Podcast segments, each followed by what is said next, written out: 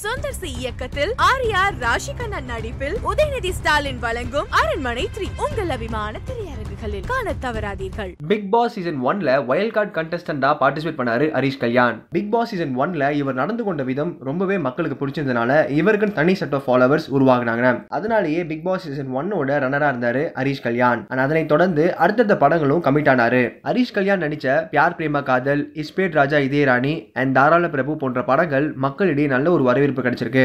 And இப்போ கார்த்திக் சுந்தர் டைரக்ஷன்ல ஹரிஷ் கல்யாண் மற்றும் பிரியா பவானி சங்கர் ரெண்டு பேரும் இணைந்து நடிக்கும் படம் தான் ஓமன பெண்ணே. இந்த படம் Disney plus Hotstar release ஆக போகுது. அண்ட் இந்த படத்துக்கான ப்ரமோஷன் தான் அகைன் பிக் பாஸ் வீட்டுக்குள்ள வர போறாங்க ஹரிஷ் கல்யாண் அண்ட் பிரியா பவானி சங்கர். பழைய சீசனோட பிக் பாஸ் கண்டஸ்டண்டா இருந்த ஹரிஷ் கல்யாண் இப்போ இருக்க சீசனுக்குள்ள என்டர் ஆகி என்னென்ன விஷயங்கள்லாம் பண்ண போறாருன்னு பலரும் எதிர்பார்த்துட்டு இருக்காங்க. இதே மாதிரி உடனுக்குடன் சினிமா சம்பந்தப்பட்ட நியூஸ் கேட்க நினைக்கிறீங்களா? சினி உலகம் சேனல் சப்ஸ்கிரைப் பண்ணுங்க. மறக்காம இந்த விஷயத்துக்கு உங்களோட கருத்துக்களை கீழே கமெண்ட் செக்ஷன் கமெண்ட் பண்ணுங்க. டிவியில் விஜய்னாலே கலகலகலன்னு சிரிச்சுக்கிட்டே இருக்கிற ஒரு முகம்.